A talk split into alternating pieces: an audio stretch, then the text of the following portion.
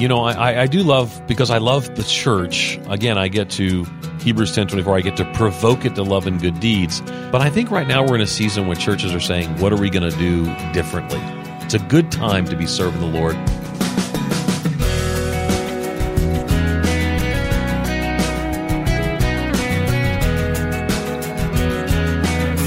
Welcome to this week's edition of First Person. I'm Wayne Shepherd. Our guest today is the president of Lifeway Research, Ed Stetzer, and you'll hear today's interview in just a few moments. Anytime you'd like to listen to a first person interview a second time or invite someone else to listen, you can visit our archive on the website firstpersoninterview.com. Just click on the listen button for access to the list of previous conversations at firstpersoninterview.com. And then we always welcome your comments, which you can post at facebook.com slash firstpersoninterview. Once again, facebook.com slash firstpersoninterview. Well, in addition to his role as president of Lifeway Research in Nashville, today's guest Ed Stetzer is also a contributing editor at Christianity Today and a columnist at Outreach Magazine. He is a visiting professor at a couple of respected seminaries and somehow in his spare time serves as lead pastor of a church near Nashville. He holds two master's degrees and two doctorates and has written extensively about church planting, missiology, leadership, and discipleship. Ed came to my local church recently to speak on a Sunday morning, and afterwards we met and began to talk about the many hats he wears, including that of a pastor. I volunteer about 10 hours a week of my time, and I'm the lead pastor of a church. I'm a volunteer, I'm unpaid, but um, I just think you can't lead what you don't live. And so if I'm going to go around encouraging people to live on mission and to be churches that are evangelistic and focused on, you know, global missions, I need to be involved in one myself. And so so I, am pastor. I have a great team. So that that's what makes it work. We have a great team there. And you've planted other churches through. I years. have. I have. My, my background was a church planter. I planted churches in New York and Pennsylvania and Georgia, and then uh, later became a researcher. Did a PhD, and that's been my focus for a while. Hmm.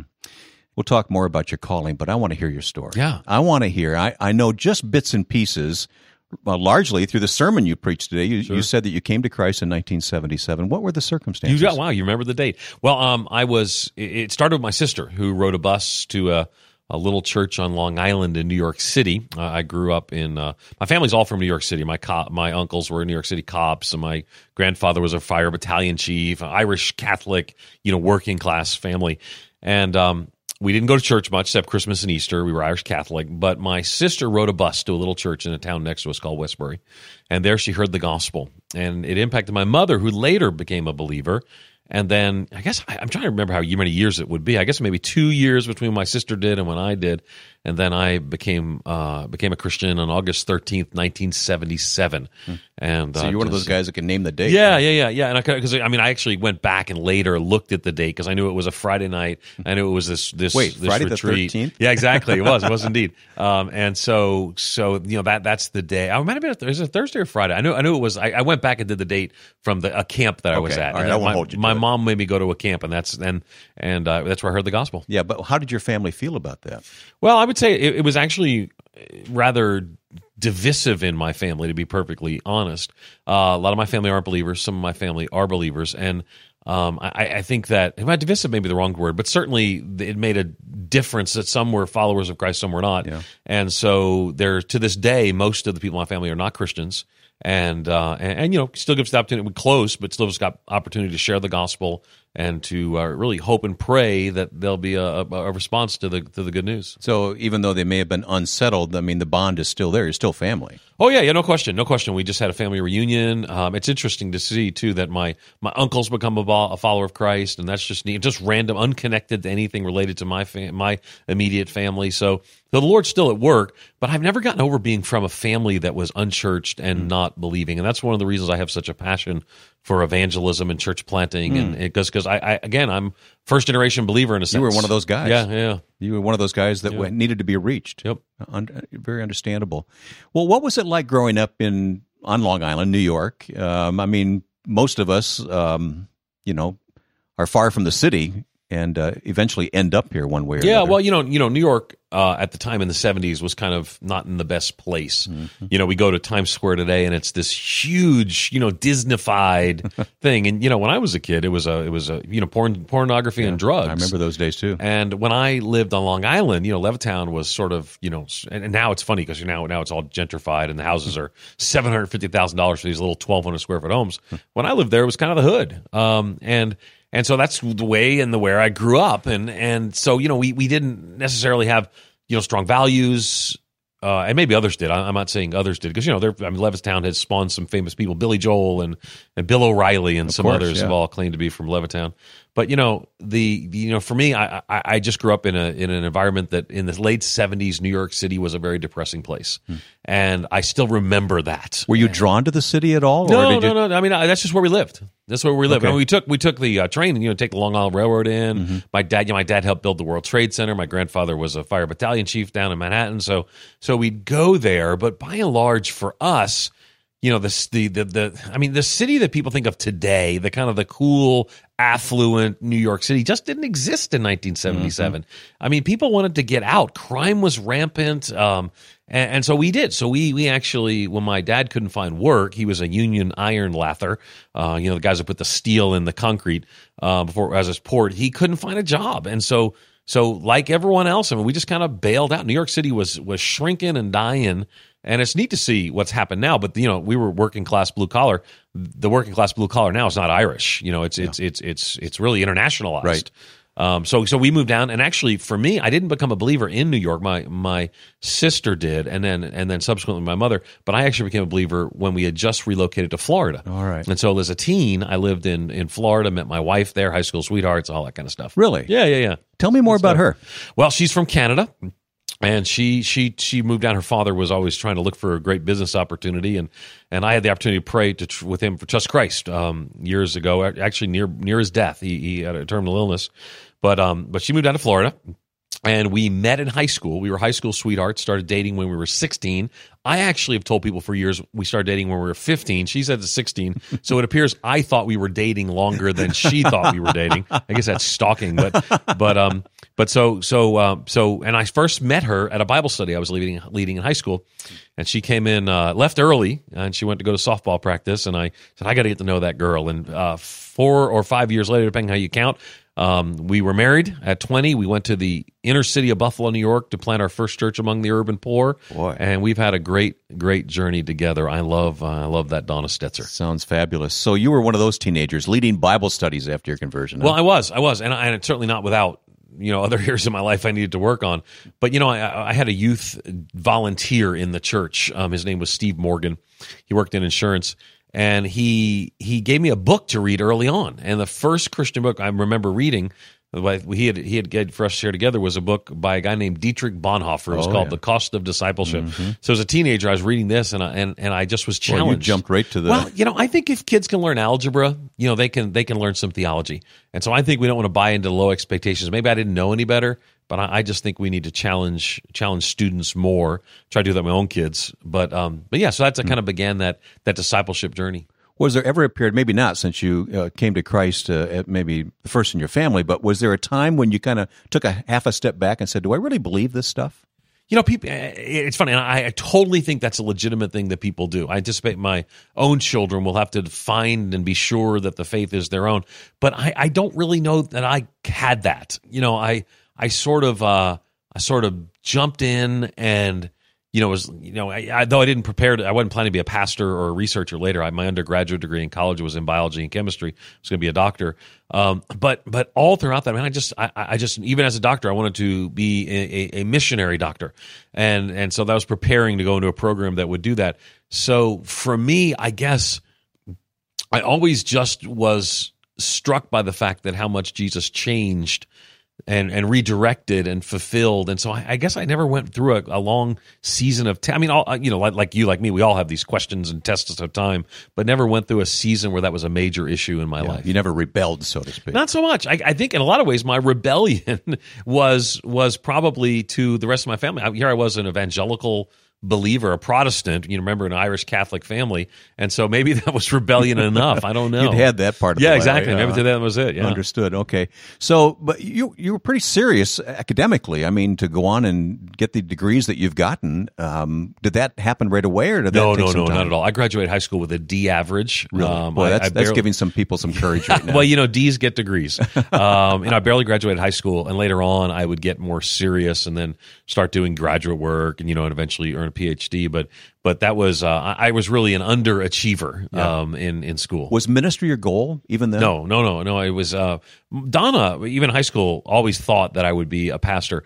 But I, I sort of, to be perfectly honest, I, I looked at pastors and I, I, I kind of thought that they were maybe, maybe they were underachievers. And I had kind of, I looked down on pastors to be honest, because I'm like, why don't you go get something real, do a real job, and then ironically, I would become a pastor. Um, but so for me, I wanted to be a doctor. That seemed like something smart people would do. Yeah. And then I realized, you know, too, first I wasn't that smart, and second, God's calling on my life was pastoring, and then eventually researching to help pastors. Who were some of your heroes when you were growing up? Then Like personally or, or from Personally, a distance? yeah. Um, yeah, well, Steve Morgan was one of them. Yeah, it's funny. If you look at my wedding pictures, um, it's, you know, all the bridesmaids are eight, 18, 19, 20, whatever we were, were. And then all the groomsmen are, you know, 19 and 20, except for this 42 year old man.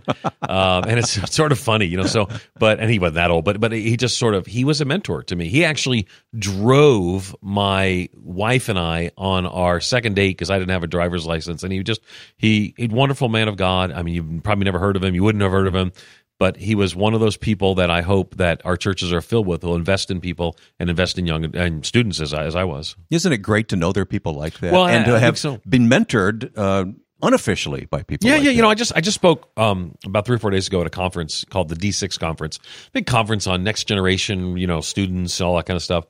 And one of the things I shared was from our Lifeway research data that there are four factors that, when taken together, are the most predictive that someone won't drop out of church. You know, one of those four is someone other than the parents. Now, the parents are one of the four, but one of the four is someone other than the parents invested in the lives of students. And I was blessed to have not just people like that, but Steve and Mark. I can name several of them, two Steves actually.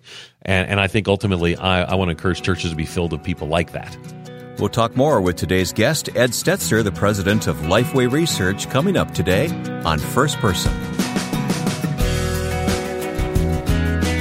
Next week, we'll introduce you to a man who believes strongly that God has a plan and destiny for everyone. Our job is to find that purpose and, despite the obstacles, bring glory to God through it. Businessman Jim Jans, the author of A Rendezvous with Destiny, will tell us his story and share principles for making the most of your life. The reason you are on earth in the first place. Next time on First Person.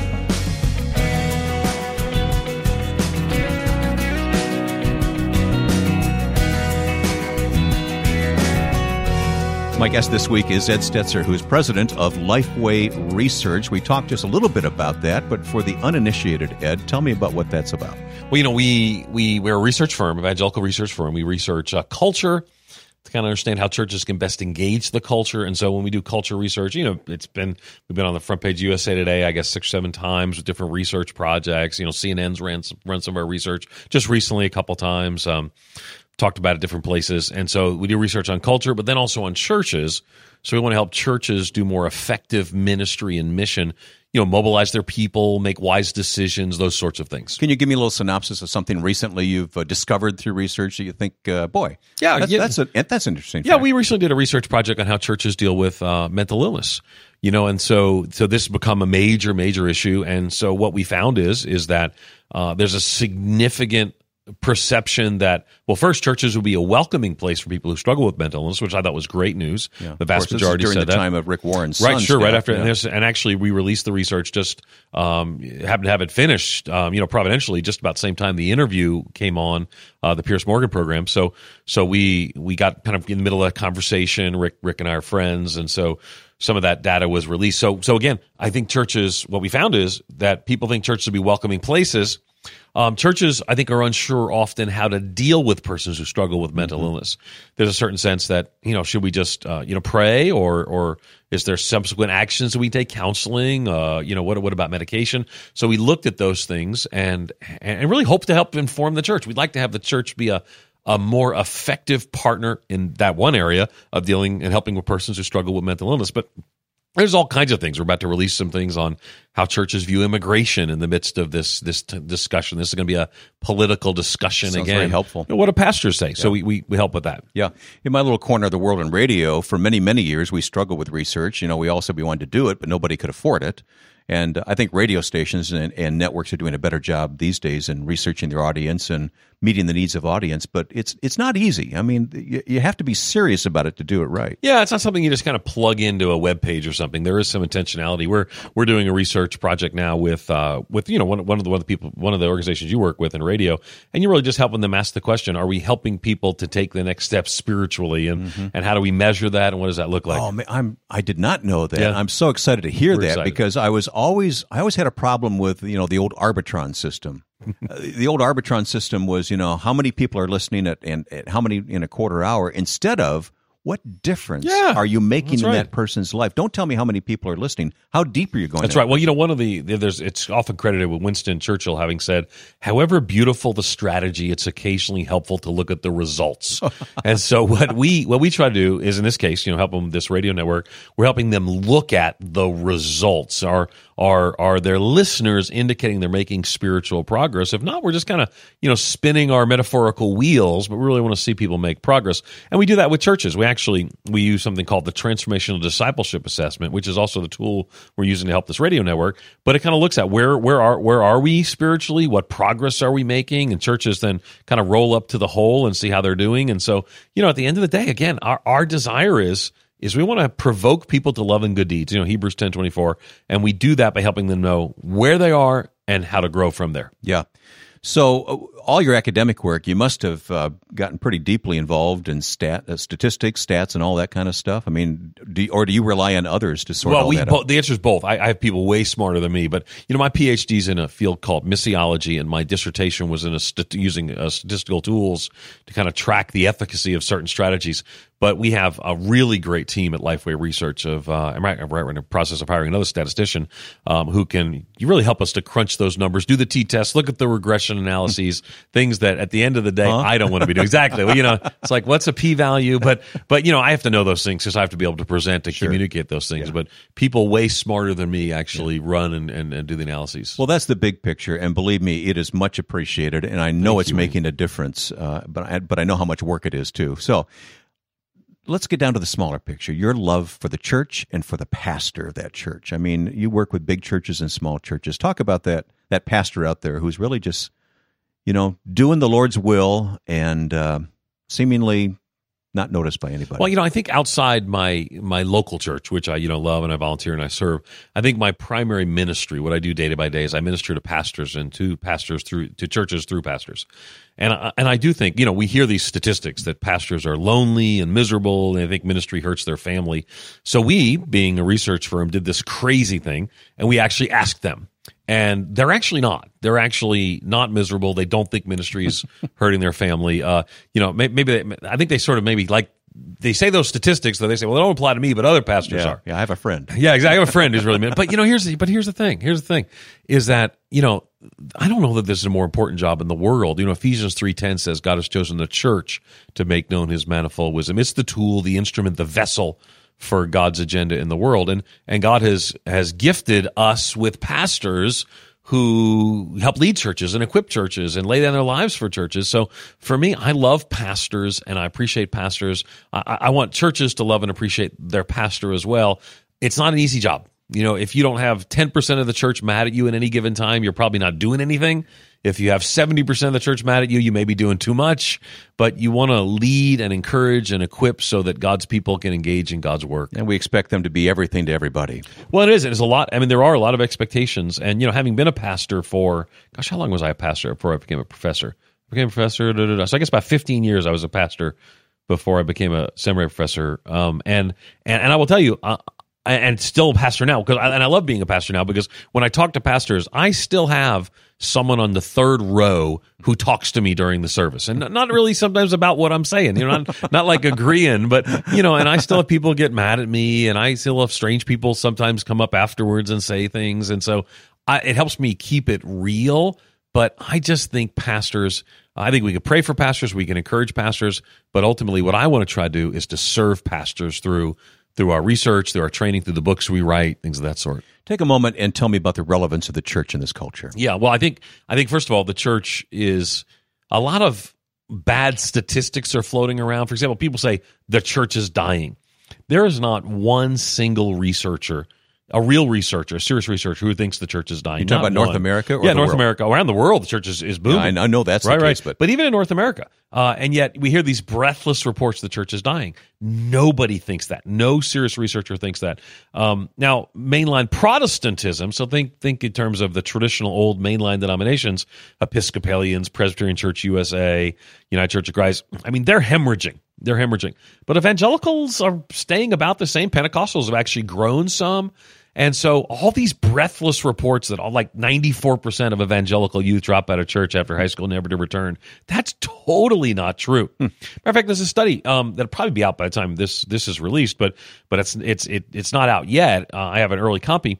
But according to longitudinal research over decades, scholars at a USC and an Oxford University Press, evangelicals are a group that actually sustains generational faith from one to the other. They list Mormons and Jews and and evangelicals and uh, and, really people who have no faith tend to pass on that, but they're one of the higher groups. Yet we hear all these breathless statistics. So what I'd say is. Yeah, I get the church isn't perfect, right? She's supposed to be this beautiful bride of Christ, and she looks too much like Shrek, and I and I I get that, but you can't love Jesus and hate his wife. And you shouldn't make up bad things against the bride of Christ. I think ultimately we need to love the church and then make the church better because of our involvement in it. What could the church be doing better? Well, I think I think lots of things. I think one of the things is is it could be more intentionally focused on the mission. That's a big passion of mine. Mm-hmm. John 20, 21, Jesus says, As the Father has sent me, so send I you. And so I think a lot of times the church acts arrived rather than living sent. And my hope and my heart and my desire is to is to really see churches live on mission and where they where they engage in Jesus' mission and they say we're going to join Jesus in that mission, and they're known for showing and sharing the love of Jesus. And I think that's a key phrase. And again, I know it's pithy. I know it has starts with the first letter, hmm. but if we just were driven by showing and sharing the love of Jesus, I think the church will be a much different institution, and I think ultimately the world will be a much different place. Doesn't matter if you're big church, middle church, small church. No, no, you know, God, God used the mega church in Korea and he's using the house church in China. I think we should hold our models loosely and our Jesus firmly. I think it's more about joining Jesus in his mission. I, I'm not against the large church. You know, we're, we're, we're here doing an interview after you and I both attended a mega church, but my church meets in a movie theater and has just a couple, uh, three, 300 or so people. Um, there are house churches that are meeting in Long Beach and Austin, Texas that are sharing the good news of the gospel. Again, I'm not so much about the container than I am worried about what it contains. Yeah. Well, I know you're at the end of a long trip, a ministry trip, and you've spoken several times today, and you've got a couple of more uh, uh, presentations to make before the day is over. But you've got to be convinced you've got the best job in the world. Ed, do you really think that? I do. I do love what I do because I love the church. Again, I get to Hebrews ten twenty four. I get to provoke it to love and good deeds. You know, but but here the other thing for me is it's it's twofold. I get to do that, and that's why I love working at Lifeway and you know, and the resources we provide to help churches are just amazing, and the, you know the Christian colleagues I work with. But I think right now we're in a season when churches are saying, "What are we going to do differently?" It's a good time to be serving the Lord, and I'm excited to do it with partners like you and others. If you'd like to learn more about our guest today, Ed Stetzer, you can do that at firstpersoninterview.com. We'll have a link posted there which will take you to Ed's website and give you the information you're looking for after hearing today's conversation. This interview is just one of scores that have been placed in our online audio archive. Over the past few years, we've talked with people from all walks of life who profess faith in Christ and have a story to tell of His leading in their lives.